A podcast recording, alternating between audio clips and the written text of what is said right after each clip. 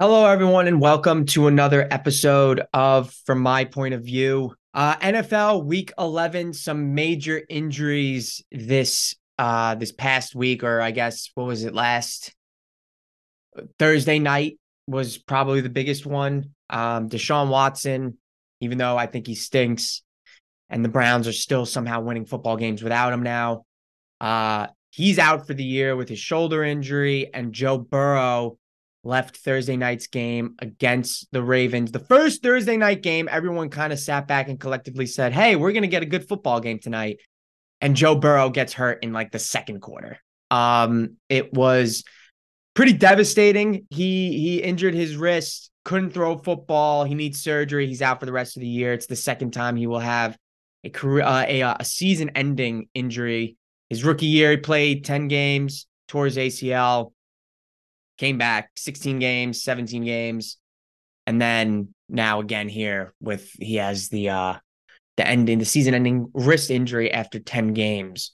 So pretty pretty devastating um for I think all football fans, obviously for Bengals fans, they really had no who even knows if they win that game with Burrow, but you know, obviously it's a lot closer. And you have no room for mistakes just because they got off to such a bad start. But like the Bengals completely, I think, butchered Joe Burrow, which I think is going to become a, a really, a really big issue um, over the course of like the next eight or nine months. I think that's going to become like a huge piece of the discourse is like what the Bengals are actively doing to Joe Burrow is like Colts to Andrew Luck esque almost in a way.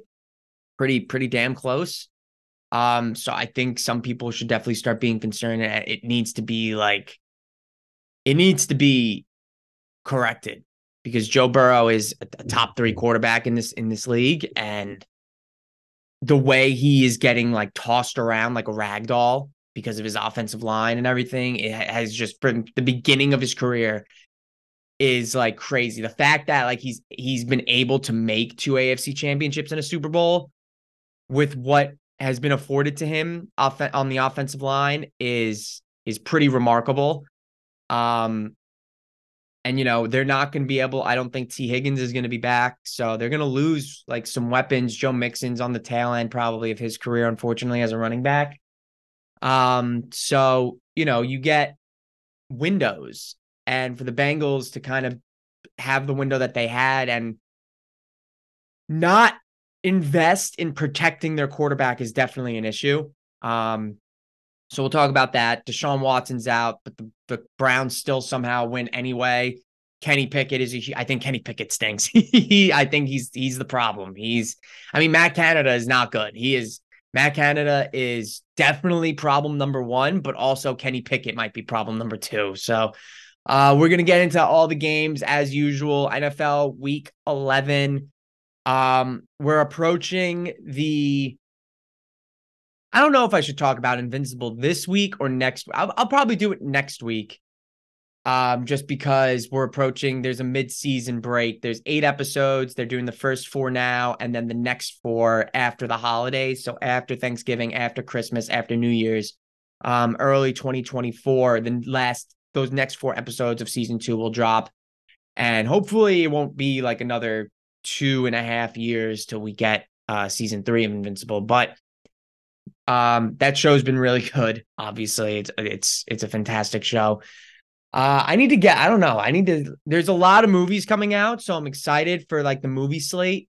Um, and at, I go to AMC. So my A list pass hopefully will be in good use.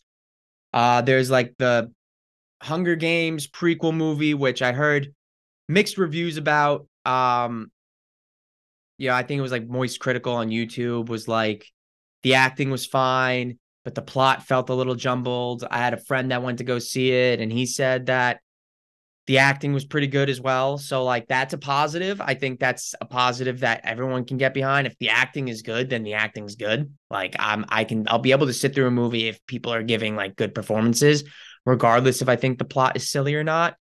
Um, I never went to go see Friday Night at Freddy's, but shout out Matthew Lillard. Um, Napoleon, go see Napoleon.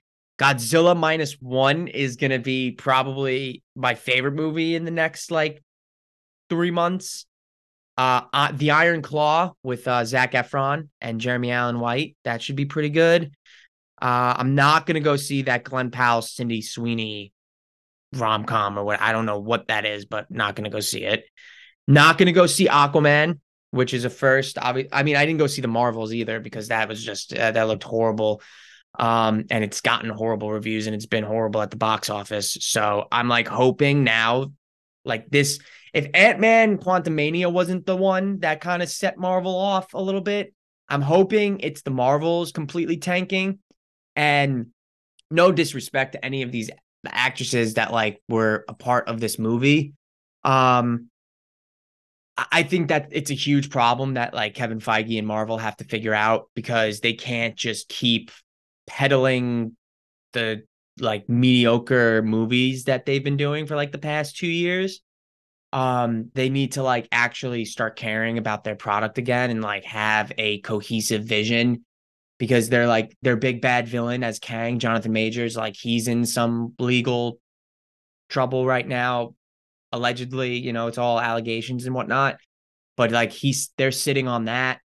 Um the the writing has been horrible, the acting has been bad, the plots have, are like uninspired genetic generic nonsense. I swear to God, I swear to God, they're using AI. I swear to God, there's just there's no there's no way that people sit in a room and like write these scripts and no one like sits back and says hey uh this is bad like we should do we should go in a different direction or we should change something like i'm i'm i'm almost i, I have i have there has to be ai involved because like all of these scripts and the dialogue and the plot, everything has just been so generic. Like the story beats, everything is just copy and paste, copy and paste, copy and paste. Like another team up, another more cameos that no one cares about anymore. Like a villain that appears that has some like loose tie to one of the heroes and is angry at them and like that's that's the reason that's the villain like it's not it's bad, dude. It's really it, things have gotten really bad. So I didn't go see the Marvels. Obviously, I'm not going to see Aquaman as much as I like Jason Momoa. Like as an actor, I think he's he's cool. Like he's a very likable dude. Um, I'm not going to support anything that Amber Heard is in. Had they announced that like Amber Heard had been completely cut from the movie, and they were, uh, you know, they were going to go and continue the movie with, without her, um, I would have obviously gone and seen it, but uh, be, just based on the fact that she's in the movie, I'm not. I can't go see it. Um, I'm not going to do that to Johnny Depp. That's my guy. So, uh, the I don't know the Mean Girls musical reboot. Uh, the Boy and the Heron, Miyazaki baby. I'm gonna go see that for sure. That is what is this? That's Thursday. That's for Thursday, December 10th. It says it's opening the 22nd, which is in a few days. Um Ah, but it doesn't have any show times yet. So the first show times, I guess, are December 7th for The Boy and the Heron, the Miyazaki film. I'm gonna go see that. Definitely. Miyazaki, he doesn't miss. He's a dog. So I'll go see that. Um, I yeah, Godzilla minus one is gonna be probably my favorite in the next like coming weeks um and months. But the NF uh the MLB awards that we talked about last week pretty much hit on all of them. Even Skip Schumaker, I was, you know, we talked about the Craig Counsell debacle and him leaving for the Cubs and all that and how weird it was, but um and how how weird it would have been if he won, you know, manager of the year. Uh it's nice that Skip Schumaker won. I, I was I was nice. Uh, it was nice that I kind of was leaning Skip Schumaker, and he ended up winning it. Everything else seemed basically uh like inevitable, unanimous almost. Gerrit Cole was unanimous. The twelfth AL Cy Young Award winner to be voted by unanimous decision. Gerrit Cole.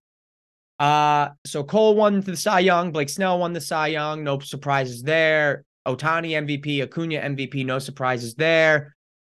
Um, yeah, no across the board, no surprises. So even rookies of the year, Carroll, Gunnar Henderson, you know, we're good.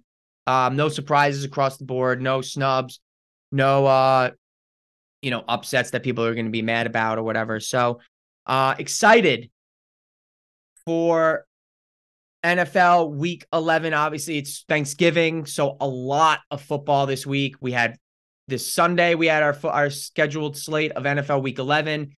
Monday night, this is Monday afternoon. I'm recording it. So, again, Monday night football is one of the best Monday night football matchups that we, I think, maybe all season it's going to be. Um, Chiefs, Eagles, Super Bowl rematch, going to be an electric game uh, tonight. I have a little parlay in that I will share with you all now so you all know where I'm at. It's Mahomes. I am obsessed with primetime Patrick Mahomes rushing yards. So Patrick Mahomes over 23 and a half rushing yards. D'Andre Swift over 59 and a half uh, rushing yards. And Travis Kelce over seven and a half receptions. Um, that is plus 581 odds. I used a I used FanDuel, so not a promo, but I used a 30% profit boost that they give you. So now it's at plus 755 odds. Um, that's my little three leg parlay. I kind of stayed away from the game in general just because it could be a blowout. It can be tight. I don't know how these teams are going to come out against each other, but I just know that it's probably going to be a close game regardless. Um, what I, I wasn't sure how to lean either way in terms of like money line, spread, over unders. I so I just decided stay away from the game and we'll just go with player props. And I went with Swift, uh, uh Swift, Mahomes, and uh Kelce. So that's my Monday night action that I got going on. Uh let's get into NFL week 11. The Thursday night game we'll start with uh not much to recap about the game itself, but more so just the news that came from there. So the Ravens win 34 to 20. Joe Burrow, uh, the Bengals season's over. Joe Burrow, I don't know if he broke his wrist, if it was a ligament in his wrist, whatever it was. Uh, there was a whole controversy around him, which is such a problem. But we'll start. I don't know how to start from the beginning here. Um, there is there was a picture posted from a video from the Bengals social media team that showed Burrow getting off the team bus with uh, some type of brace around his wrist, around like his thumb area and his wrist, and or maybe it was the team plane, but people took the, the video was deleted, but people still took notice and were like, "Hey, that's weird." After the injury, this happened where it's like, hey, that's weird. Why does he have like a brace around his wrist and around his thumb? Was he were the Bengals hiding an injury from the injury report? Because that is a big no-no. That's a big cause for like investigation if teams are like withholding information about like certain injuries to players and whatnot. Um, especially when there's like hundreds and hundreds of thousands of dollars on the line in the gambling space where like if you're going to be a league that acknowledges gambling and it's and it's legal gambling and there's a lot of money on the line like these are things that you have to be stingent about because a lot of money is on the line for a lot of people not just like I'm saying gamblers not for people I'm saying the businesses side of it are like there's a lot of money and that creates a lot of problems. So Burrow has this brace on, and everyone's like, well, what is this brace? Did the Bengals lie about, you know, the injury report? Did they withhold information? Um, and then I think it was someone, Chris Long, was pointing out there's a play against the Texans very, very early on where Burrow kind of gets sandwiched and then he's seen like kind of shaking his hand. So maybe that's the injury.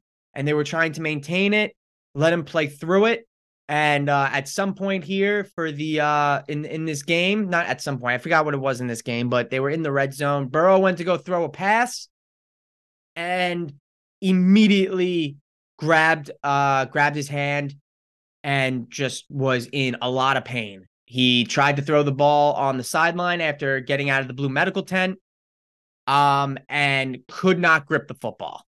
So immediately you're thinking UCL tear. Generally, that's what happens. Uh, you lose that like strength in your forearm and in that that elbow tendon, and you can't grip a ball properly. You can't throw properly. Um, baseball, football, doesn't matter what it is. You can't do it properly. So that requires usually Tommy John surgery. Um, it wasn't that, which I think is is a good thing um, but it was his wrist, which will require surgery, will which will end his season. So now Jake Browning, he had to go in, finish that game off.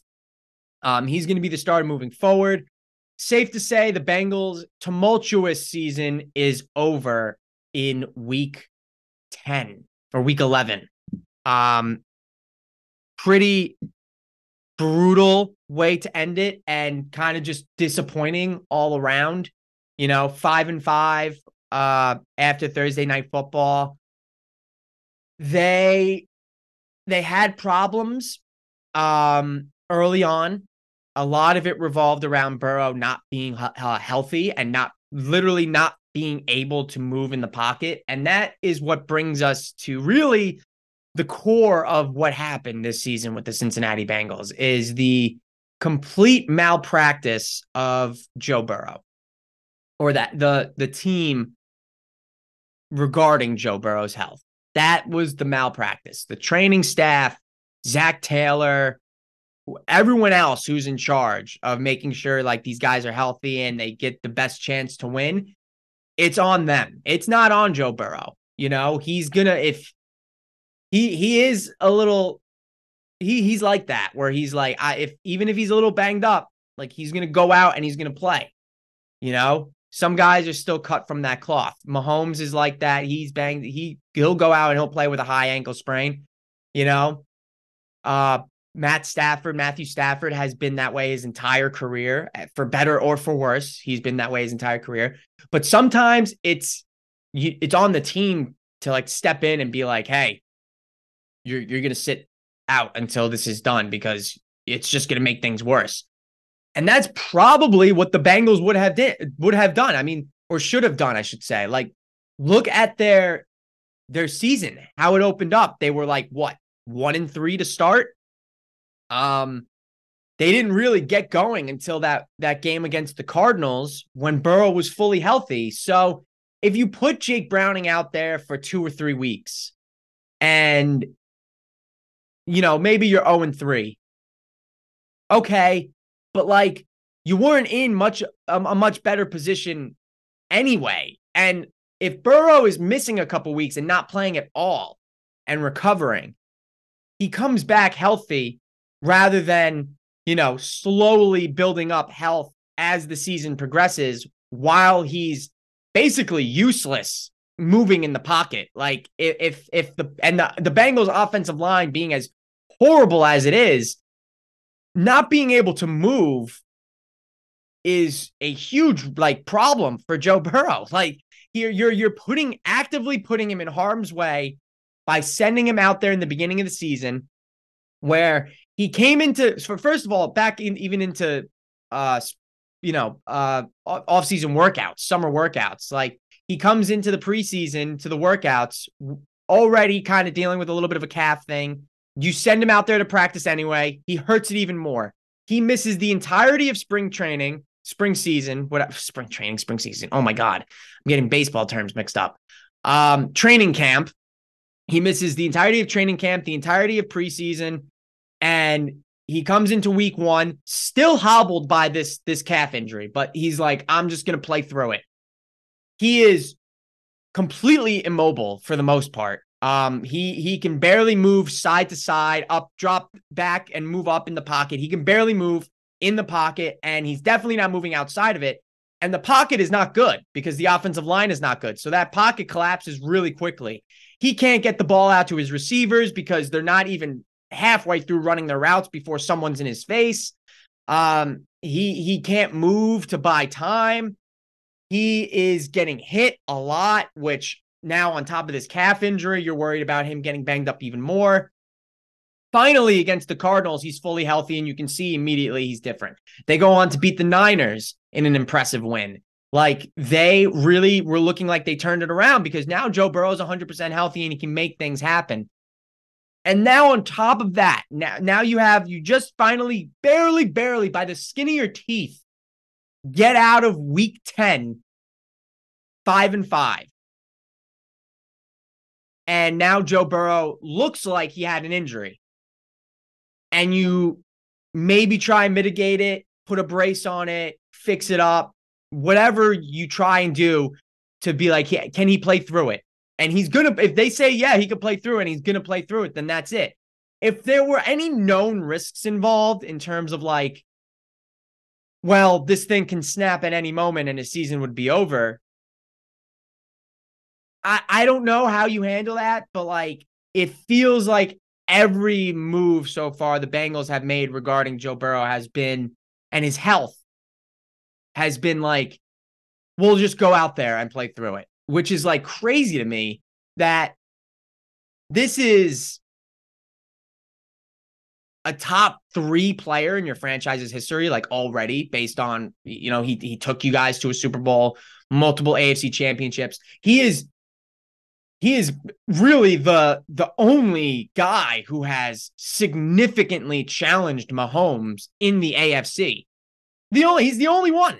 Josh Allen did it once, but even now he is having like kind of a, a regression this season where he's he's turning the ball over, which he he has done, but those electric plays just aren't coming as much as they used to. So we'll get to that and Josh Allen and maybe his problems that he's had and stuff, but um it was pretty nuts to see how just how poorly the Bengals treat like how they nonchalantly go about this whole Joe Burrow injury thing.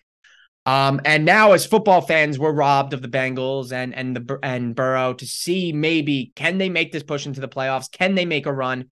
Because they've done it before.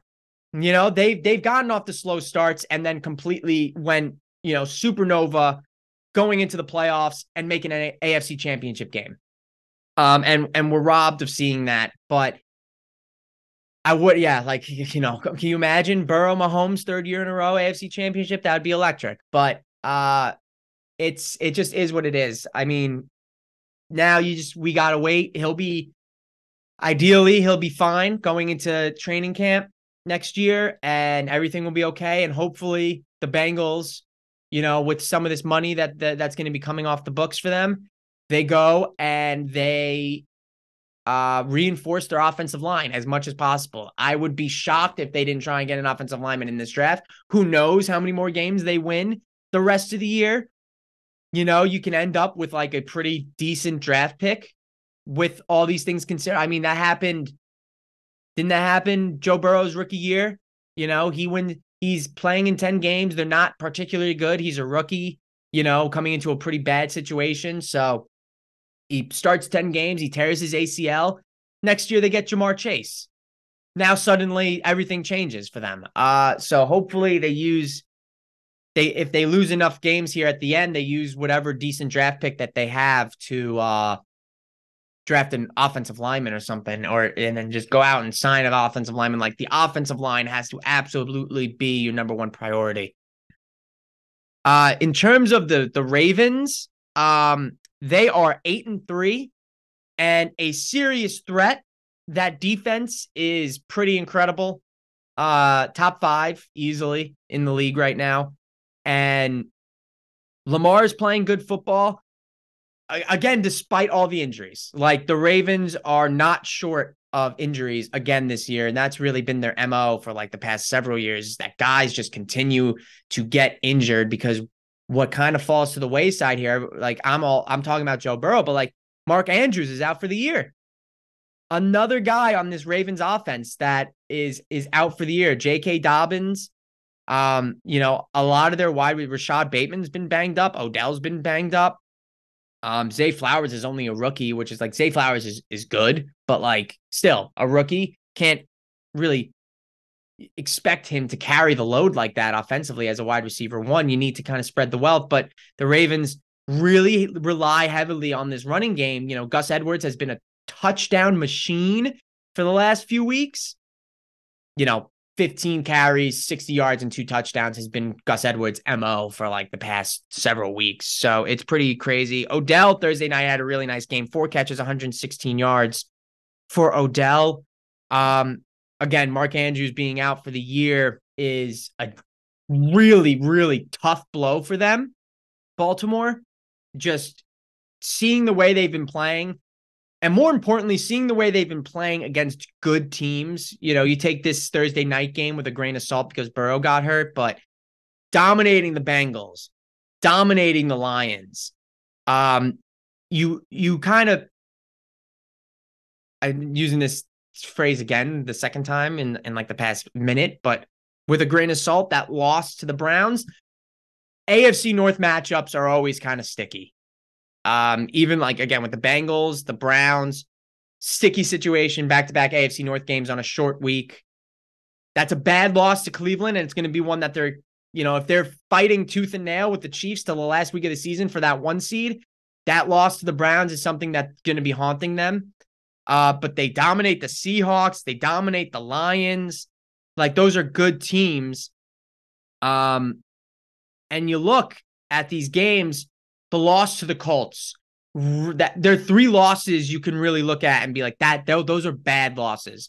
Two of them are to AFC North teams, so that's why it's a little bit of a tricky, sticky situation. But the loss to the Colts is bad, and then you lose to the Steelers and to the Browns, where I don't think the Steelers are particularly good. And if you ask me right now, even though the Steelers are six and four, and the Ravens are eight and three, like the Ravens are a significantly better team than the Steelers significantly. So to lose to them in that regard is bad.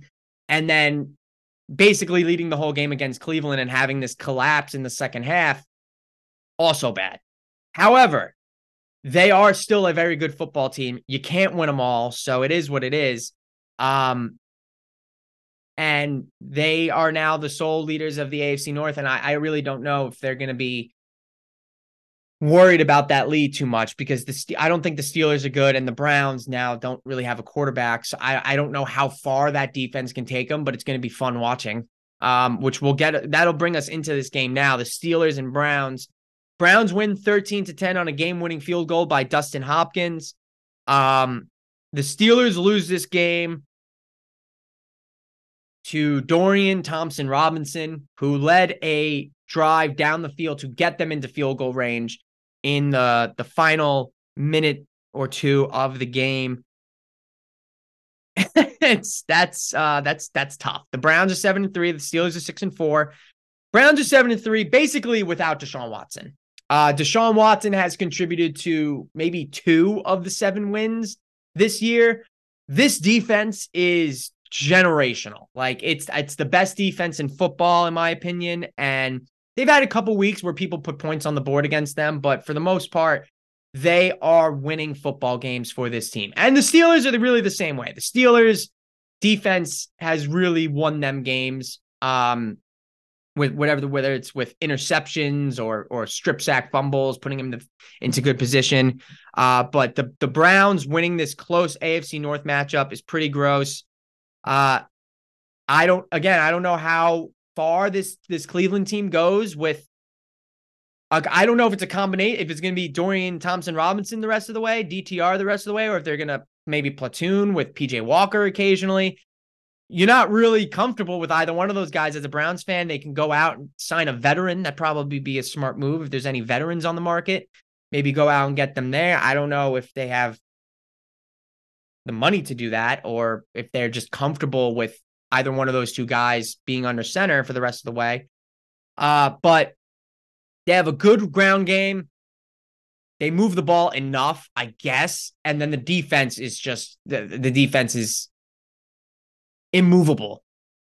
And then with the Steelers, uh, Matt Can, I think it's it's basically malpractice what Mike Tomlin's doing with Matt Canada to I, I understand the Steeler way.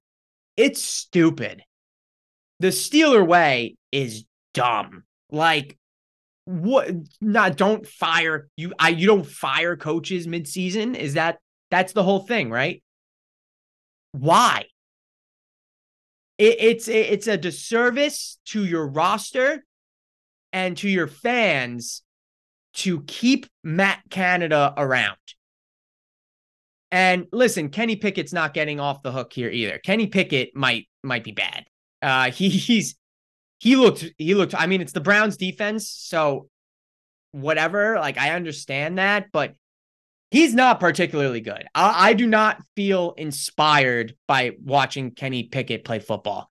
Uh, Tommy DeVito for the Giants has more games with two passing touchdowns than Kenny Pickett. Kenny Pickett got his first game in his career with two passing touchdowns, and it was against the Raiders earlier this season. Tommy DeVito's already done that a couple times. Um, that's a problem. That is a huge problem, like a very big red flag uh, for Kenny Pickett. He was 15 for 28, 106 yards in the air. No touchdowns, no interceptions. 106 yards in the air. They didn't Pittsburgh didn't fumble, didn't throw interceptions. Uh, this was simply a case of like punt, punt, punt, punt, punt, punt, punt, punt. They managed to squeak a touchdown and a field goal in there, but everything else was just punt after punt after punt. It is it's quite remarkable. They were losing 10 nothing at halftime. It, it is it is pretty remarkable just how bad the Steelers were at moving the football on Sunday. And here's where like the other malpractice comes into is Najee Harris. Uh Najee Harris is also really bad. Najee Harris is not a good running back. He has absolutely no pep in his step. Cannot make a guy miss. Um and then on the other end of it, you have Jaylen Warren, who had a 74 yard touchdown run and touched the ball like three times the rest of the game. That's your only touchdown. Your your only semblance of like offense was a 70 plus yard touchdown run by Jaylen Warren. Nine carries, 129 yards, and a touchdown for Jaylen Warren. And he's just simply not touching the ball enough. He's he is your starting running back. There's no reason why Najee Harris should be your starting running back and getting the majority of the touches. Zero. Zero. He's bad. He is bad. He has he has no burst at all. Can't make a guy miss. Um, and then you have on top of the fact George Pickens is just wasted. He has, you know what? I don't even like you can't even blame George Pickens for being as pissed off as he was, you know, with the the freemie stuff. And you can talk about like it's unprofessional. Uh, the Steelers would never can never tolerate something like that okay, dude, that's that's great, but he's right. He's like free him. He's wasting away in Pittsburgh because they have a, a a guy who can't call the right plays and has a terrible offensive playbook, and a dude under center who is just can't throw the foot. He's not throwing a good thrower of the football. And I know Kenny Pickett's had his moments where you're like, maybe there's something there, maybe that's the guy. But speaking as a Giants fan, with Daniel Jones and how much support I gave him and how much of a leash I gave him, there comes a point where you're like, are the flashes enough to really support this? Or are we just now kind of stuck here? You know, like I, Kenny Pickett is not the guy that's going to like lead you into this post Big Ben era. He's he's not that good. He's a stopgap quarterback at best go and find another one or at least make some type of contingency plans to go get another quarterback because Kenny Pickett is not going to be the guy to win you this division, to win you a playoff game. He's just not. He is not that guy. And this defense is really it, it's actually crazy how many great defenses there are in this league right now with no quarterback. The Browns right now, the Steelers, the Jets, uh, the Bengals defense was playing pretty well. And now they don't have Joe Burrow. So like whatever talent that team has is basically being wasted. Um, it's it's nuts. So I think that the this concept of like the Steelers way, they've only had three, they've had three coaches in the past like 50 years of football, uh, which is remarkable. And, you know, I think I don't I think Mike Tomlin's a good head coach, but what he's doing right now is malpractice. Like Matt Canada needs to be fired, and you need to like like, why is Byron Leftwich not there? Like, Byron Leftwich is an OC that you can get behind. He played for the Steelers for a short stint. He was he he's been an offensive coordinator. It just feels like to me that there's there's no reason why you can't maybe do something like that. You know, I mean, you'd probably hire internally for the rest of the season, just have an interim offensive coordinator, and then in the offseason, maybe go and get him. Um, but there's just there's no reason other than blind loyalty for which I don't know why Matt Canada has any blind loyalty from this franchise or just based on the fact that it's like the Steeler way. There's just no reason why he should be employed as an offensive coordinator. He is arguably the worst at his job in the NFL. Like Ken Dorsey just got fired by the Bills, and he's a significantly better offensive coordinator than Matt Canada, but whatever. I it, it's it's a it's a bad bad bad bad scenario there. Uh Texans Cardinals the Texans win and improve to 6 and 4 21 to 16. CJ Stroud has a decent game despite throwing three interceptions. So now he's kind of I, I think they, you know, they definitely turned him loose a little bit over the last like three or four weeks because he has shown the capabilities of being a really good NFL quarterback. So you kind of you take the training wheels off. You know, early in the season, it was running a lot on first down, relying on Dameon Pierce, Devin Singletary, you know, not maybe not taking that many deep shots downfield, but CJ Stroud showed that you can turn him loose. You know, he's to he's to throw the football and he's going to uh he's to score points for your team. It just so happened that this now one of these interceptions wasn't his fault. One of these interceptions was like through his receiver's hands, deflected into the arms of an Arizona defender. So that one's not his fault. He had a bad red zone pick. Kyler, I think, had a red zone pick. And this game, I had the over in this game. They scored 31 points in the first half. The over was 48 and a half. They scored 31 points in the first half. You're feeling great. They scored six the entire rest of the way. Six. It was a disaster of a, of a second half for the over. Uh, and it, it was a that's where a lot of these turnovers came. Stroud threw multiple interceptions. I think both a couple of them were in the red zone. Uh, the Cardinals turned it over in the red zone. Um, the the Texans, you know, they went for it on fourth down in the red zone at one point. I don't know if that I think that might have been in the first half, but they go for it on fourth down. They don't get it. Um, so a lot of missed opportunities to put points on the board in terms of like the gambling aspect of this game. But regardless of CJ Stroud's three interceptions, the Texans were able to hold on. That defense was able to hold on at the end of the game when the, the Cardinals got one last shot. Um, Kyler, you can tell, still kind of getting uh, himself up to game speed for uh, NFL play. He was 20 of 30, 214 yards, a touchdown, and an interception. Um, I think he ran for a touchdown as well.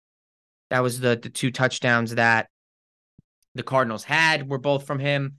Um, but Stroud, he had a sick touchdown pass to Tank Dell, a deep touchdown pass. Tank Dell's his guy, I think. That's pretty much cemented. Nine catches or eight catches, 149 yards and a touchdown for Tank Dell. And it was like a it was a, a long strike. Um 40 yards. It was a 40 yard touchdown strike from Stroud to Tank Dell to take a 21 to 10 lead. Uh, Kyler ends up running the ball in with less than three minutes left, and they're able to get the ball back from the Texans. It's just not there was also a, a total bullshit call in this game where um the Texans punted the ball and then they said that the ball hit off of the Arizona defender. So the Texans recovered it on the kickoff on the on the punt. It didn't. they they said it did and they reviewed it and the call stood, but like I feel like to everyone, what me and all my friends were like, Are "You gotta be kidding me!" Like this ball clearly went off a Texans defender. I don't understand how this is like this. This should just be a downed ball. There's no reason why this should be uh, you know, a uh, a turnover. No reason, but it was. So Cardinals still covered though. Uh, Jaguars Titans, not much to talk about in this game. The Jaguars dominate in a get right game at home after being embarrassed by the 49ers. They beat the Titans 34 to 14. Jags are 7 and 3, Titans are 3 and 7. Unfortunately, in the AFC South race, do you like to think that the Texans have a shot to te- uh, to catch the Jags, but so they actually have a huge game next week against the Texans.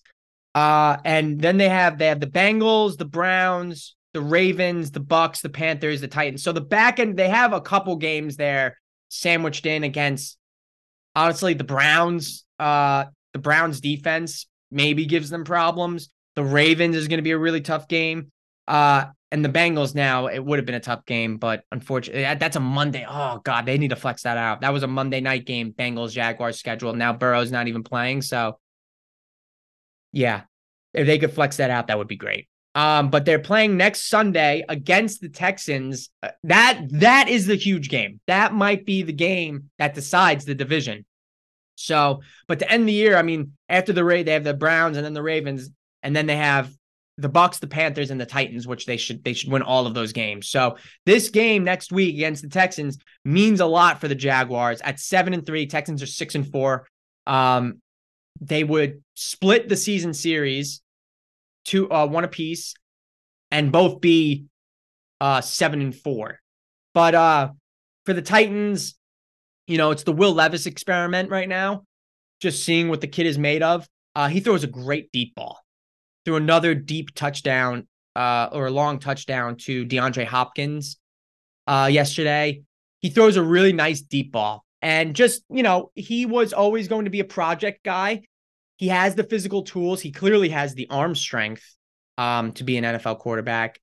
And he has good, again, good deep ball accuracy.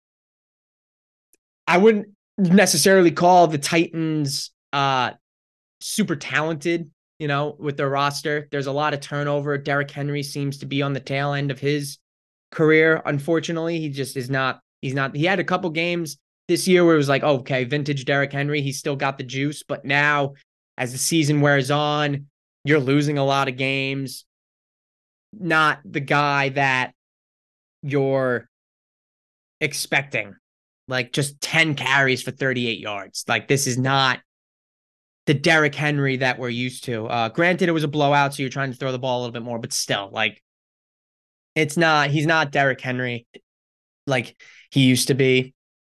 Um, so you got to give the Titans a little bit of leeway and regardless of what you think or, or, what you thought of them in the past, like I, I always felt like Mike Vrabel had them playing beyond their potential, beyond their their capabilities. Always, uh, it always felt like, you know, no one thought of the Titans as a threat, and they would just they for the last several years they'd win the AFC South, and then they they won a couple playoff games. Like they would beat teams that people were like, ah, they were not. You're not really thinking of the Titans, and here they are. You know, so it's uh, Mike Vrabel is a very, very good coach. I think that's basically undeniable. Um, an excellent coach that's dealing with a ton of turnover right now. You know, a work in progress quarterback.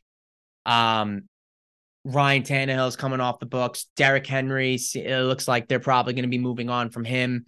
Um, and and he might be on the tail end of of his career you know, not even just his prime, because that's how running back, unfortunately, it's how running backs generally age. Um, you have no wide receivers like DeAndre Hopkins is not the same DeAndre Hopkins.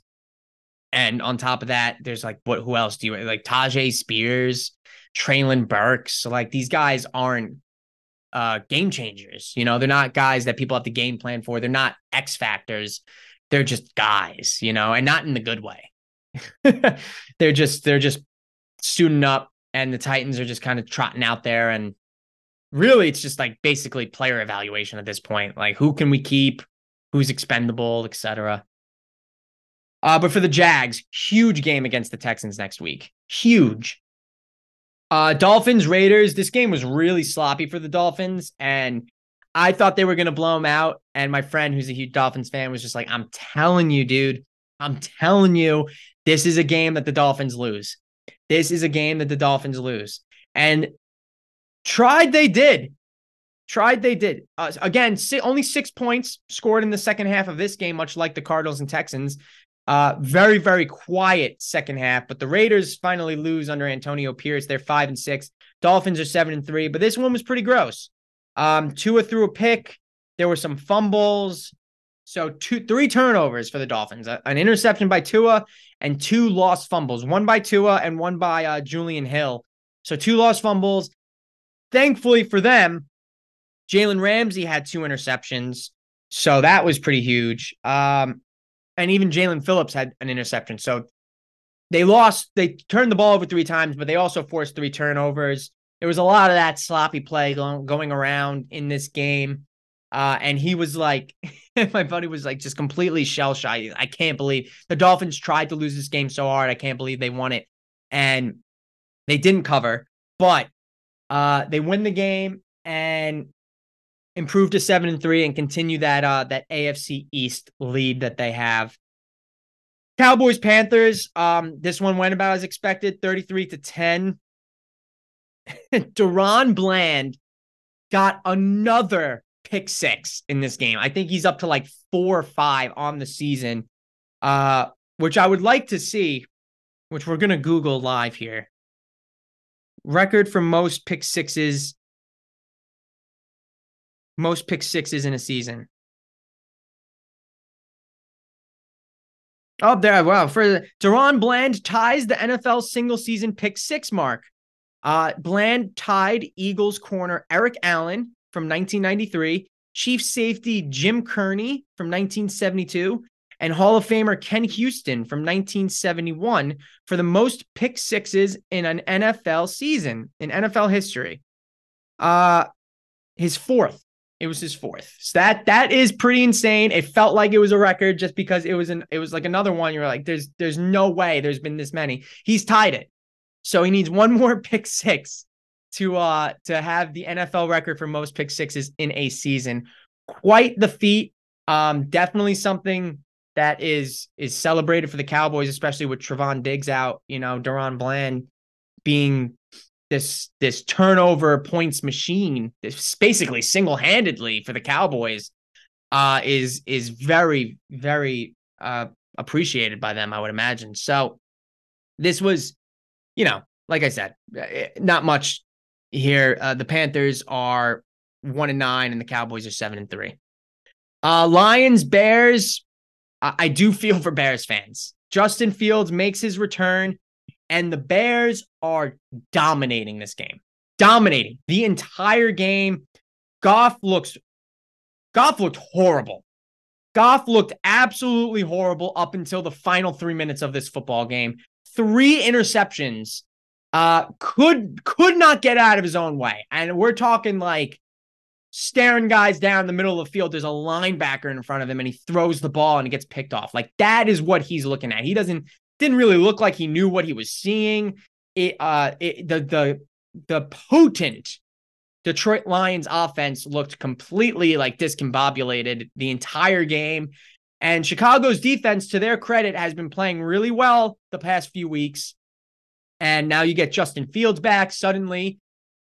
Hey, who knows what we can do? Um, and they're leading this entire game. They are leading this entire game up until with three minutes left, Jared Goff throws a 32 yard touchdown pass to Jameson Williams. Now, suddenly, they're creeping. It's 26 21, three minutes left. Uh, let's see what Chicago can do. Because the, the Bears defense had been dominating. You know, you're you're you're feeling all right. If you're Chicago, you have to be feeling good. This is the second half. This is just the second half that started 14 to 10 Detroit, by the way. Detroit was winning in uh, somehow, regardless of how bad they were playing, they were winning 14-10. This is the second half for the Lions. Punt, fumble, interception, punt, touchdown, touchdown, end of game. And that's how they like the Bears, field goal, touchdown, field goal, field goal, punt, and then they got safety. That's it's it's almost uncanny how the the Bears ended up losing this this football game. And and I think Fields kind of played pretty well, but it this offense just didn't get enough done, man. I don't Fields was 16 to 23, 169 yards and a touchdown. He ran 18 times for 104 yards. And if you remember last year, the Bears and the Lions got into a shootout and Fields ran for like 200 yards. Um, DJ Moore had seven catches for 96 yards and a touchdown, including a deep bomb from Fields. That was Fields' only throwing touchdown. Like I thought he looked pretty good. Um, and at the end of the game, the Lions score that touchdown with three minutes left. The Bears go three and out, and then Jared Goff, 11 plays down the field, scores a touchdown. Um, and during the the last ditch effort for the Bears, there was a botch snap and the ball went into the end zone and it, it went out the back of the end zone for a safety. So uh it was pretty a pretty incredible comeback win for the gritty gritty Lions and a pretty devastating loss for the Bears because you have to think about like where do you go from here? The Lions are fine. The Lions are a legit threat in the NFC. They're a very good team. They're very fun to watch. Dan Campbell has those guys playing hard until the final whistle blows. Um, despite mistakes, like they still were able to fix it at the end and and win the game. Doesn't matter who's who it's against. So with the Bears now, it, like what do you do? You know, you have you're gonna have two top five picks. May your your number the number one pick's going to the Panthers. I, they're not gonna win a single game. And honestly, that we're gonna look back and their one win is against the Texans, who are now six and four. So we're gonna look back and be like, how did the Panthers beat the Texans? Like the Texans played pretty good football all year. How how did they beat the Texans? How is that their one win? Um, I don't think the Panthers win another game, right? So you look at them and they're going to get the number one overall pick that belongs to the Bears from the the Bryce Young trade last year right? The bright it was uh, a first and DJ Moore for the rights to the number one overall pick, um, or two, I guess. Two was it two firsts? Because they gave them their first that year, I think they swapped. Um, regardless, you gave up a lot for Bryce Young.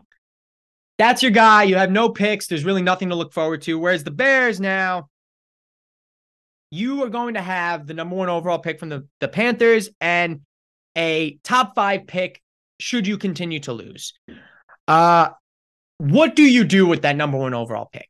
Do you do you take Caleb Williams and just try and move on from Justin Fields, ship him off, like basically copy the 49ers? Because I mean, Justin Fields, at least we've seen Justin Fields play and know that he's like he he's physically talented. There's just a lot of things that need to be fixed with him for him to be like a consistently good NFL quarterback. Are you willing to stick that out and and continue that experiment, or are we willing to just call it quits, wipe your hands clean, fire Eberflus, get rid of the uh, Fields, draft Caleb Williams, and hire a new head coach and just start from scratch? Because the Bears have not done that. The Bears are like one of the only teams that have been going through quarterbacks and have been overlapping. They overlapped with Trubisky, they overlapped with Fields and Trubisky, and then with uh Eberflus now. Like he came in, he didn't like Fields, and then he's had he started Fields, and then they played him all wrong, and then they finally started running plays that he liked and that he was good for. It was a complete mess. So as much as it sucks because Justin Fields is so young and you can tell he has a lot of great physical tools, I was going to say copy the 49ers, right? The 49ers drafted up to the third overall pick to take Trey Lance. He saw the field for I like one game, one full game of snaps he's played in the NFL, like has not really gotten any type of opportunity at all.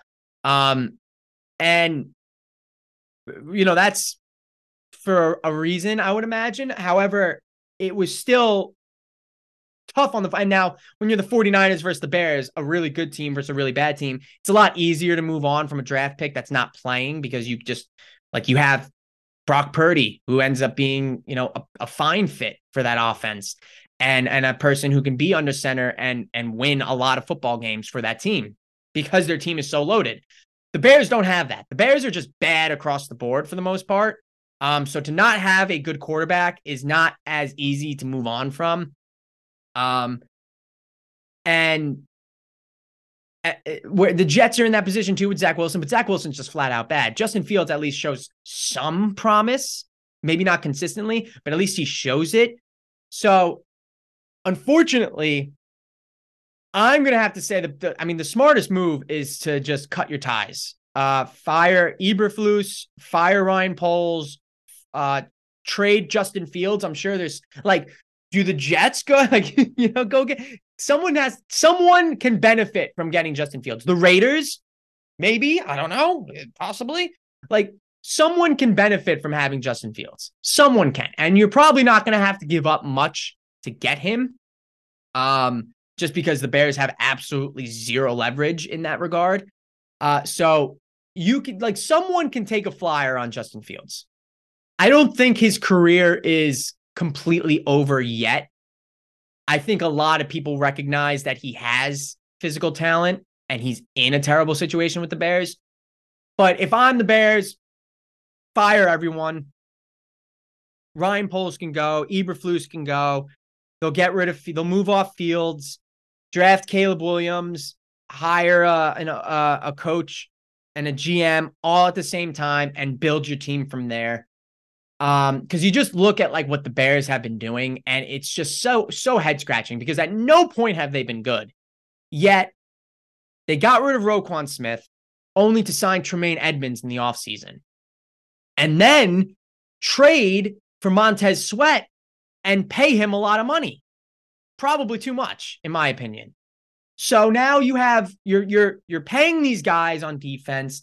The defense seems to like kind of be coming together, but like where why are we spending this money when we're not good right? You know what i'm saying? Like wouldn't you not have just been better suited to just pay roquan smith? Just just pay roquan smith. Now you're paying two separate guys who are not as good as him. I just i don't get it.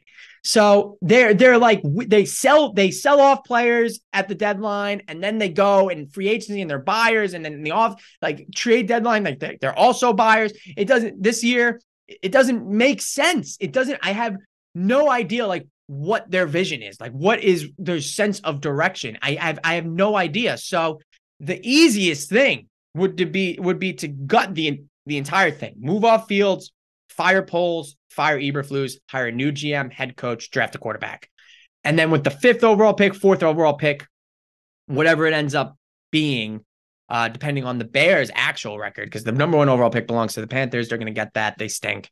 Um, but you gotta now figure out like what are we what are we doing with this this other pick? You know, uh, if Marvin Harrison, if they get the third pick, like you're probably blessed with Marvin Harrison there. You know, even with the fourth pick, you're probably blessed with Marvin Harrison there. Uh, so that is like a scenario that if you're a Bears fan, you're you're praying like that's just what happens. You you take Caleb Williams, take Marvin Harrison Jr. in the top five, and call it a day. That's your core for the next like four seasons minimum. Obviously, ideally you'd like them to work out and just pay them, and then they they're there for a really long time. But they're the Bears, so uh, let's. I mean, we're talking about the Cardinals too. We just talked about the Cardinals. Um, let's with the Giants, uh, since we're talking about bad teams now. The Giants, this is like it's maybe the worst win you can ever have in football, which is I understand that's loser talk. I understand that. And I like Giants fans, we've we've fallen a long way from you know being competitive and winning a couple Super Bowls. And now it's like you're you're a little annoyed when your team wins because they're they're bad. Um, they're they're having a really really bad year, and to sweep the Commanders again. I mean, if you're a Commanders fan, you got to be distraught. Like you cannot beat the Giants, which is just so crazy. Like that's got to be crazy to just not for whatever reason you can't beat the New York Giants. That's nuts. Um, They're four and seven, and that I know that was a disappointing loss for Commanders fans. But the Giants, Tommy DeVito, you know, who has more games with two plus uh, two passing touchdowns than Kenny Pickett. Um, they won 31 to 19. Barkley had a great game. Uh, De- Tommy DeVito threw for three touchdowns. Uh, I mean, I, I I don't know, man. This this is a game that you absolutely have to lose. I'm sorry. I I I understand the dilemma you're in as a player. Like no player is going to go into a game being like, we just got to lose this game and get a better draft pick. Like no one's doing that. All these guys every single week are basically playing for their jobs, right? Um, they're playing for their next contract. Every game means something to these guys. Every game and it's hard you you can't go into a football game and not try because number one you're to lose yourself money and number two you're to potentially get hurt. You like you raise the risk factor of getting hurt when you're not going 100% playing football. So it is it, it's it's it's really like pathetic and definitely loser speak to be like wow this win sucked. But it kind of did, man. I mean, we had the we were we were staring the number two overall pick in the face because the Giants and now now we play the Patriots next week at home, and that pisses me off because that is a direct, direct draft implication. The Patriots are two and eight, and we're three and eight. This is a di- direct draft implication game. Then you play the Packers, the Saints, the Eagles, the Rams, and the Eagles again. So, like, we're looking at a, a pretty good draft pick. Hopefully, we win no more than four games. Um, it's just really annoying. So now you're looking at the the top five. Well, let's we'll even look at the top ten right now. Um, Carolina, which the Bears pick, which is the Bears own their pick at one and nine. Arizona at two and nine. The Patriots at two and eight, they have a bye week, and as the the Giants too, they don't have they have a bye week. Uh, their bye weeks after they play the Patriots. Arizona's two and nine, which I don't think they're gonna stay there forever. Um, they just played the Texans pretty hard. I I think Kyler is definitely good for a couple more wins. If you just look at their schedule, the Cardinals' schedule, they have the Rams, the Steelers, the Niners, the Bears, the Eagles, and the Seahawks. At least, if, I mean, they can they can beat the Rams. Uh, the Rams are not good. They could beat, although the Rams did just beat the Seahawks, so who knows? Um, they could beat the Steelers. They could beat the Bears. So those are three winnable games the rest of the way. Uh, the rest, I'll say, they're, they're just going to chalk them up as losses. Obviously, the Eagles, the Seahawks, and the Niners, I think, all smoke them, but they have a chance to beat the Rams, a chance to beat the Steelers, and a chance to beat the Bears. So even if they win one of those three games, like they might not be in the two spot, but right now they are. The eh, the Patriots have the three spot at two and eight. Um, the Patriots already had their bye week, by the way. Sorry, um, because they played in Germany, so they probably had their bye week after that. The the Giants did not have their bye week yet. Um, and neither have the Cardinals. So the Bears are three and eight, the Giants are three and eight, and then the Titans have the sixth pick at three and seven. So they're kind of in the hunt for a top five pick as well. Washington is four and seven, Atlanta four and six, Green Bay four and six, Tampa at four and six is your top 10. It is it's gross to think about. Like you're literally looking for losses to see how high of a draft pick you can get. The Giants need to get Drake Maye. Um, I don't think they're going to, they're not getting the number one pick. That's not happening. So uh, the Bears are going to have their choice of what to do with the number one pick. Trade it, reload on Justin Fields, take Caleb Williams, whatever decision they decide, which I mean, they should take Caleb Williams, but whatever decision they decide, that's their pick. Uh, it's really like a, a scramble between picks honestly now because the Titans are three and seven, it's a it's a scramble between picks number two and six.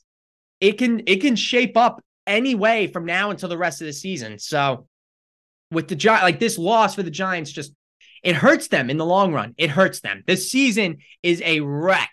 Like you're you don't want to win this football game, but Uh, I'm pretty. I I I was still that fan in me, man. I was happy they won because you got Deonte Banks, who's certified good. By the way, give him the stamp, certified good. Deonte Banks, first round cornerback taken by the Giants. Um, went on Instagram Live, and his pinned comment was 17 played today, which Terry McLaurin. So he was basically on Terry McLaurin all game, and he had just five catches for 43 yards. So not much doing for Terry McLaurin. Um, and I, all those probably weren't even against Deonte Banks because he moves around a little bit. I don't know if he shadowed him the entire game, but even if they were all lined up against Deonte Banks, that's not bad. Um, so Deonte Banks is very, very good. There was a skirmish in here because McKinney laid a big hit on Hal after they called a touchdown, but everyone kept playing because I don't think anyone heard the whistle, and then people got ejected. I think Curtis Samuel got ejected. Um, Pinnock might have been ejected. I couldn't find exactly who was ejected. I was looking on Twitter for like 15 minutes after the fight ended, and I couldn't find a single tweet that told me exactly who was ejected. I just knew Curtis Samuel definitely was ejected. Um, so yeah, that was the Giants game. I'm a little annoyed. Shout out Tommy DeVito though. The dude's living his best life. I don't know if he grew up a Jets or a Giants fan, but he grew up in Jersey near MetLife. He's like, I still live at home. My mom cooks me chicken cutlets. You know, she makes my bed, does my laundry, all that stuff, which is like, salute, dude. That's awesome. I respect that. And he's making, you know, six figures playing for the Giants from their practice squad and now in game. He just won an NFL game, threw for three touchdowns. Like that's a high moment in his life. He might not get higher than that in his life. That that's that's a a peak moment right there. He gets to say that for the rest of his life, which is pretty cool. So credit to Tommy DeVito. Um, oh boy, uh, whatever, man. It just is what it is. Let's we'll keep it rolling here. Um, Packers, Chargers. I'd like to recant some of my Justin Herbert slander. You know, I I did coming into the season. It was a lot of like excuses, like, oh, his weapons, his weapons, his weapons. But then you have guys like Adam Schefter, who I thought was it was hilarious when he tweeted this out, like Adam Schefter tweeted out Justin weapon Justin Herbert's new weapons coming into the season, and it was Mike Williams, Keenan Allen, um, Gerald Everett, and Quentin Johnston, and Austin Ekeler, which is literally just the same team he had last year, plus Quentin Johnston. And the funniest thing now is that Quentin Johnston sucks at football. He is bad, dude. He is so, so bad. He had like four or five drops this game, he was horrific. Um, and this was a game that I might have flipped on Justin Herbert here because for a while I'm like, how long are we going to make excuses about Justin Herbert? Maybe he's just Phil Rivers, you know, great stats, can't can't win like that big one, can't win when it matters or whatever. Not to slander Philip Rivers, but it's just that's the way his career went, unfortunately. But Herbert, with all this tape, he's got this huge like taped up ring uh ring finger on his hand. His arms are taped up from scratches and bruises. There was a point here where they got a delay a, a delay of game penalty because the center snapped it late and Herbert threw the ball into the ground. And I can already picture in my head him screaming, "Snap the fucking ball!" Like he was pissed. He was really, really, really pissed, and rightfully so. I mean, Keenan Allen who's like a really trusted receiver for him, and even in this game had 10 catches for 116 yards and a touchdown, dropped what probably would have been the game-winning touchdown. Herbert, like it was such a funny drop because he's like in the end zone, and this ball is literally directly at his chest, and it hits him in the sternum and bounces directly off his uh his chest pads and falls incomplete. So Herbert is like he he played his ass off, dude. He really played his ass off. He even had 73 yards rushing. Like Austin Ekeler is a flat out bad running back. I have been saying this. I have been saying this about Austin Ekeler. Like people think he's really really good because he's a great like PPR fantasy player. So it's like, oh yeah, Austin Ekeler is a good football player. Like he's really like he doesn't run the ball effectively. He is a good weapon out of the backfield in terms of like check downs and route running purposes, but when you hand the ball off because you need yards on the ground, Austin Ekeler cannot do that efficiently. He has, he's not that guy. He really isn't. So They were smart not to cave in and pay him, the, the Chargers, but they need like a complete overhaul. Um, Brandon Staley, it is nothing short of a miracle he has not been fired yet. Nothing short of a miracle. He is supposed to be or was this defensive guru that they hired. Your defense is probably bottom 5 in the league. They they can't cover anybody. They suck. They suck. Quentin Johnston dropped what probably would have been a, a walk-in touchdown. Herbert dropped it right in the breadbasket, and he he just completely spazzed out. As soon as he got his hands on the ball, his arms spazzed out and he just dropped it. Like he looked so uncoordinated. He's horrible. He's really bad, bro. Quentin Johnston sucks. He sucks. And then Keenan Allen had a really good game, but just a really, really bad drop in the end zone.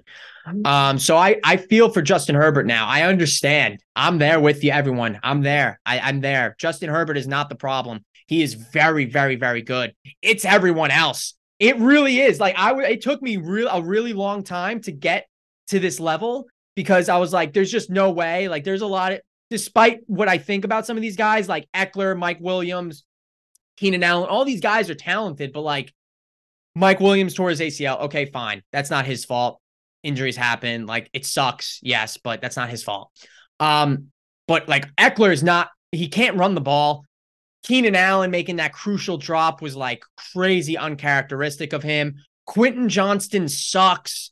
The defense is like not even Pee Wee level at this point, despite having like you'd think in theory having good individual players like Khalil Mack, Joey Bosa, Derwin James, you know, some of these guys where you're like, the, they should be pretty good, but they're just not as a unit. They're so bad.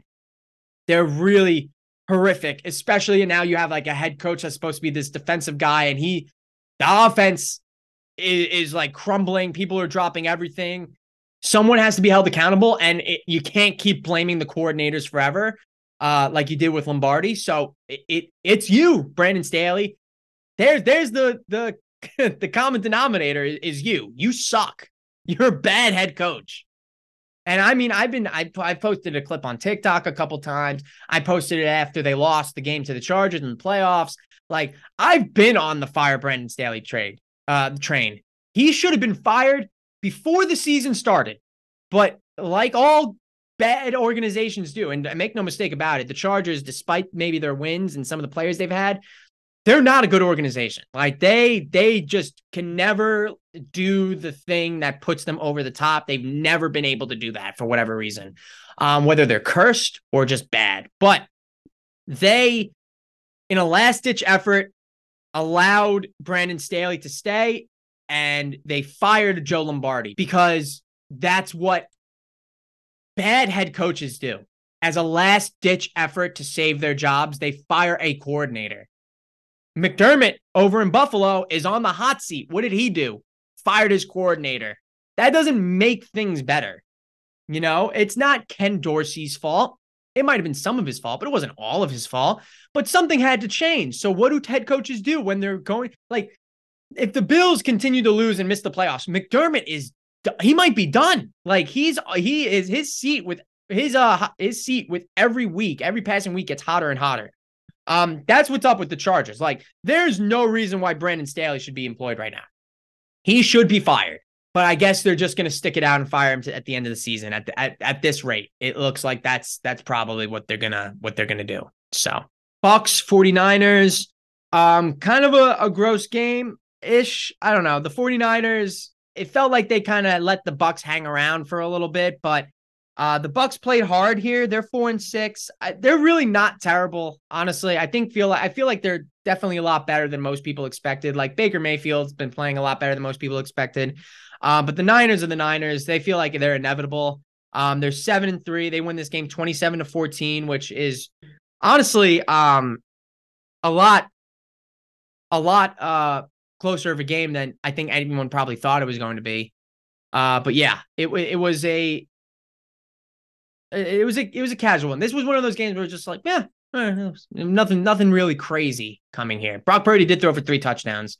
Um, Brandon Aiyuk continues to be the best receiver on that team. Um, five catches for 156 yards and a touchdown. McCaffrey, I I think deserves some MVP uh nom- nominations. He had a receiving touchdown, so after the streak was broken last week, they get him back in the end zone this week. Um, yeah, I mean more of the same from both of these teams, unfortunately, for the for the Bucks, but for the the 49ers, more of the same. Uh, moving on, the Jets and the Bills. Uh, Zach Wilson is officially done. The move coming today, Monday morning, uh, where Robert Saleh said that it will be Boyle going forward. Tim Boyle for the Jets. He came in relief of Zach Wilson against the Bills because Zach Wilson was just so horrifically bad again.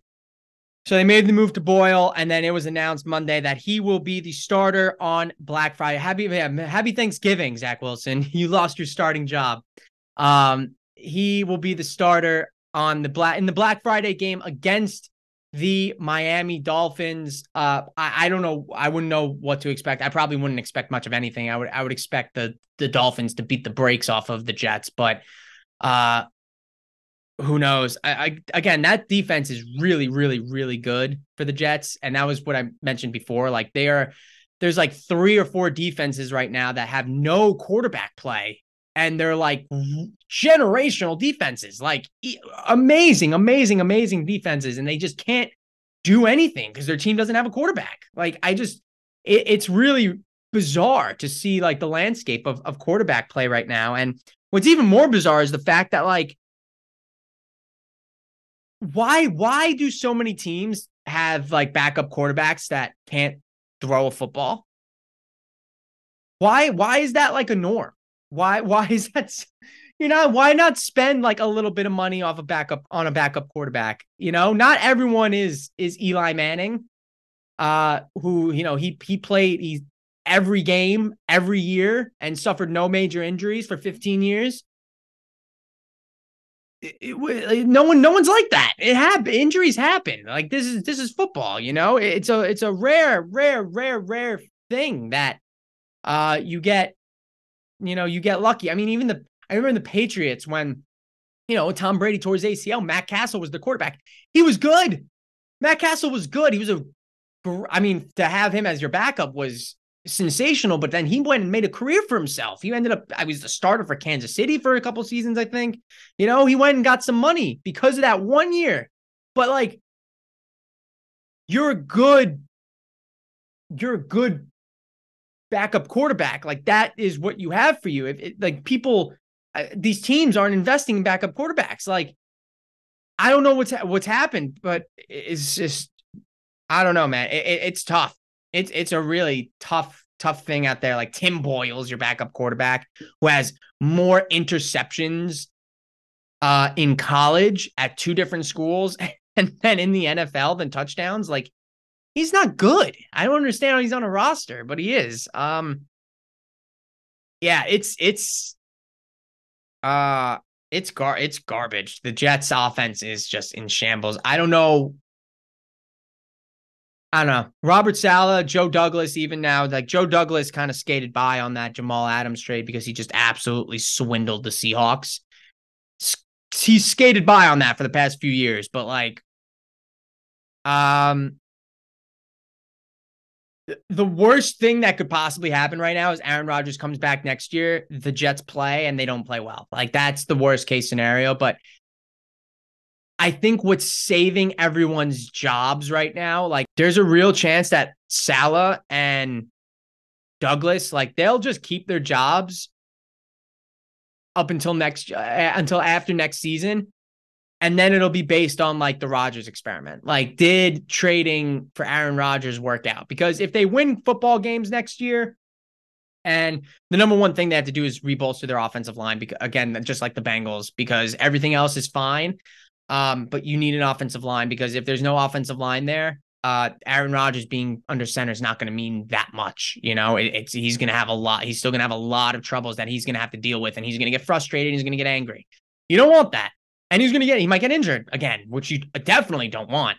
So even if Aaron Rodgers is fully healthy next year and they win a lot of games, and let's just say they're a first round playoff exit, like everyone goes, everyone goes.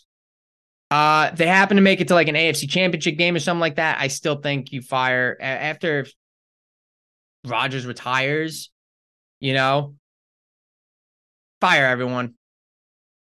Just get rid of everyone. Like this is this should be the last like stand for the Jets this next year. Listen, if they fire Douglas and Saleh after this year and they get a different head coach and GM with Aaron Rodgers healthy next year, so be it. The earlier, probably the better. But if they decide to stick it out for one more year, because Aaron Rodgers is coming back and you really want to see like what this team could do with a healthy Aaron Rodgers. I understand that, but I think then at the end of it, regardless of everything, barring winning a Super Bowl, everyone goes. Everyone goes. And even winning a Super Bowl, honestly, if Aaron Rodgers retires after winning a Super Bowl, hypothetically for the Jets, I still think everyone should get fired. Let them resign with dignity, you know, like it, it's you need to absolutely clean house. Um, but the whole situation with the Jets is just it's just a nightmare. Just an absolute nightmare. Um, the Bills, they're six and five. Um, still kind of shaky, in my opinion. You know, you got the you got Joe Brady in there now as the OC, and we're gonna see how I mean, I, am not really counting this game as much just because they just completely steamrolled the Jets, but I want to see more like in a competitive setting when the game is close. You know, how does he use Josh Allen? Um, are they going to be running the ball more because he didn't like running the ball in Carolina? So, what are we going to be uh dealing with exactly? Like, how much is this offense going to be different than when Ken Dorsey was doing it?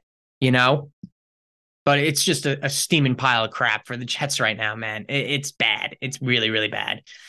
Um, Seahawks Rams. What an ending to this game. The Rams win 17 to 16. Geno Smith gets hurt in this game, and I think that maybe that probably tanks the Seahawks here because it was a close game the entire time, but the Rams they were just able to stop um, the Seahawks in the second half, uh, held them to a field goal the entire second half able to put 10 points on the board in the fourth, and they win this game on a game winning kick 17 to 16 pretty uh pretty crazy NFC West game um and a bad loss for Seattle a bad loss for Seattle 6 and 4 now they are the Rams are 4 and 6 the Rams are not very good. Cooper Kupp left this game as well. So, like, you talk about, well, Geno got injured. Cooper Kupp got injured too. And he was not playing basically the entire game. He, he limped off the field, never came back. So, uh, it was, uh, it was, it was pretty gross. Stafford didn't even really play well. 17 to 31, 190 yards, a touchdown and interception. Like, I don't know how the Rams won this game, but they did. They just completely slopped it out until the last quarter, the last few minutes of this game. They were able to somehow pull close um and and kick a game-winning field goal. But oh my god, like what a what a tough pill to swallow if you're the Seattle Seahawks. That you should be 7 and 3. You should be 7 and 3. Like there's no there's no excuse for winning this game, but like football is really the only sport where like divisional games are truly unpredictable. Like they are, you know. Um, the Bills just beat the brakes off the Jets, but everyone expected that outcome in week one, and it didn't happen. The Jets won. Like Aaron Rodgers goes down on the second play of the game. It's Zach Wilson the entire way, and the Jets were still somehow able to win that football game. So divisional games are always, always, always really tough to predict. And that's kind of why, in a gambling sense, I, I try and stay away from divisional games. Um, but it is really tough to predict them more so than any other sport. When you really think like baseball kind of switched their scheduling around. So you don't I don't think you see a divisional opponents as much as you used to, but they used to be really, really important. Now they're like kind of half important, they're almost ha- not half important, but like definitely less important. Still important, but definitely less important. Um, and then basketball divisions, like no one even bats an eye at divisions. No one gives a shit about those. It's all about like where you finish in the conference. Um, and hockey, hockey is pretty important division wise, but football is definitely the most. And, and and having those rivalries in football, playing someone twice a year means a lot, and it it definitely makes things more competitive. And even in a head coaching sense, I think the way that hierarchy has gone in the NFC West is like McVay owns. I think McVay and Pete Carroll have gone pretty much back and forth. Um, McVay dominates the Cardinals, but Kingsbury's not there anymore, so that's kind of out the window. But he still probably dominates the Cardinals. Um, Shanahan dominate dominates McVay, and then I think Pete Carroll usually plays the uh, he plays Shanahan usually pretty well. Um, so it is a uh, volatile division just as much as anything else. Um, but a tough loss there for Seattle. The Monday night game, Mr. Unlimited takes down Josh Dobbs and the Minnesota Vikings. Both of these teams, they had the, the Vikings had the longest win streak in the NFL at five games, and the Broncos had the second longest winning streak at three. Broncos pulled the five and five. Uh, Vikings are six and five, and Russell Wilson he throws a go ahead touchdown to Courtland Sutton in the back of the end zone with one minute left in this game. Wilson, he had, I think they said it was three or four straight. I think it was three. So during this win streak, he has not thrown for over 200 yards. Threw for, threw for 259 on Sunday night. Um, huge win for the Broncos. They really seem to turn it around. That defense is finally like kind of showing signs of last year now, where it's like they had a really good defense. Just the, the offense was a, a complete laughing stock. Now they're they're actually putting up points. They're able to support the defense offensively. Um, Javonte Williams, he didn't really have he had a quiet game on, on Sunday night because the Vikings run defense is really good, but Javonte Williams really started to get going over the last few games. Russell Wilson starting to find his guys, Jeudy, Courtland Sutton, right? They're everyone's starting to really um play really, really, really well. Uh so this is the second straight game with a touchdown for Courtland Sutton. Last week against the Bills, Wilson had a, a dime, complete dime to Courtland Sutton, like the corner of the end zone. Um, where it was it was one of those where it was like completely out of bounds, but only Sutton can get to it, dragged his toes, and then he finds him here um, they went for two, they failed. So all the Vikings needed in a minute and three was to get into field goal range to try and win this game. Could not do it. So the defense holds strong. Uh, and they again pulled the five and five. So now all of a sudden the Viking um, the, the Denver Broncos are like, I mean, the Vikings are in the NFC playoff hunt, but the Broncos, who were dead in the water, and I said they were dead in the water, they were this team, this Denver Broncos team was staring three and nine in the face, three and eight in the face, staring it in the face, two and nine, meet possibly even. And they were able to beat the Chiefs, the Bills, and the Vikings, and they have completely turned their season around. When they beat that Chiefs team a couple weeks ago off the bye, that was the biggest game of the season, and they won convincingly. They won. So that that I think that win completely turned around their season. Um, you know, they barely beat, they lose to the Chiefs. They barely beat the Packers. They dominate the Chiefs. They beat the Bills and then they beat the Broncos both on uh game winning field goals, by the way. So, or not, not game winning field goals by less than three points. Um, they've scored a, a they kicked a game winning field goal against the Bills and then they scored a last second touchdown against the Vikings, missed the um, two point conversion. So, last minute scores to win games against good teams. They have a tough matchup next week. Um, Sunday at four o'clock, they're playing the Browns. They are at home, so that's an advantage, but they are playing the Browns, so that's going to be tough. Uh, yeah, I mean, they have a real chance here to make the playoffs, which would just be absolutely remarkable considering how they looked in the first few weeks of the season. Uh, so again, the Monday night game, Eagles Chiefs should be a really exciting game. Um, very much looking forward to this Super Bowl rematch. I have again Mahomes over 23 and a half rushing yards, D'Andre Swift 59 and a half rushing yards, and Travis Kelce over seven and a half receptions. That's my parlay for this Monday night game. Um, but that'll do it for this episode from my point of view. Thank you all very much for listening. I appreciate you as always. Have a great rest of your week. Talk to you all next Tuesday.